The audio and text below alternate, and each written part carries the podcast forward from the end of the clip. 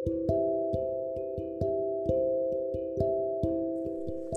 दोस्तों, मेरा नाम रुपेश पंत है और आज का टॉपिक है सकारात्मक सोच यानी पॉजिटिव थिंकिंग सब कहते हैं कि अगर आपको कुछ अच्छा करना है तो आपकी सोच सकारात्मक होनी चाहिए।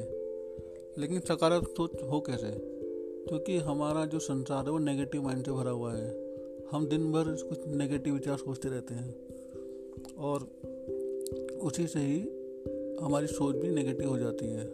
हम दिन भर न्यूज़ कुछ अखबार, इनके ज़रिए अपने मन में नकारात्मकता भरते रहते हैं। तो उससे बचने का सबसे आसान तरीका, अपनी सोच को सकारात्मक बनाने का सबसे आसान तरीका है कि पॉजिटिव सेल्फ टॉक करिए स्व संवाद करिए। और ये स्व संवाद जो है, आपकी सोच को सकारात्मक बना देगा। जितना ज़बरदस्त है कि आपकी दुनिया ही बदल जाएगी।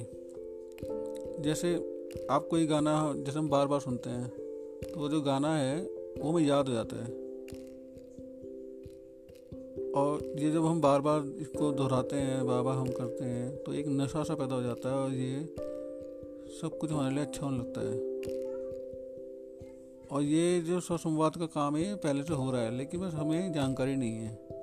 तो मैंने सोचा बता दूँ। इसलिए सेल्फ टॉक के कुछ मैं उदाहरण आपको देता हूँ, जैसे कैसे बोलना चाहिए। ईश्वर की कृपा है कि मैं अपने सपनों को बार बार दोहराता हूँ।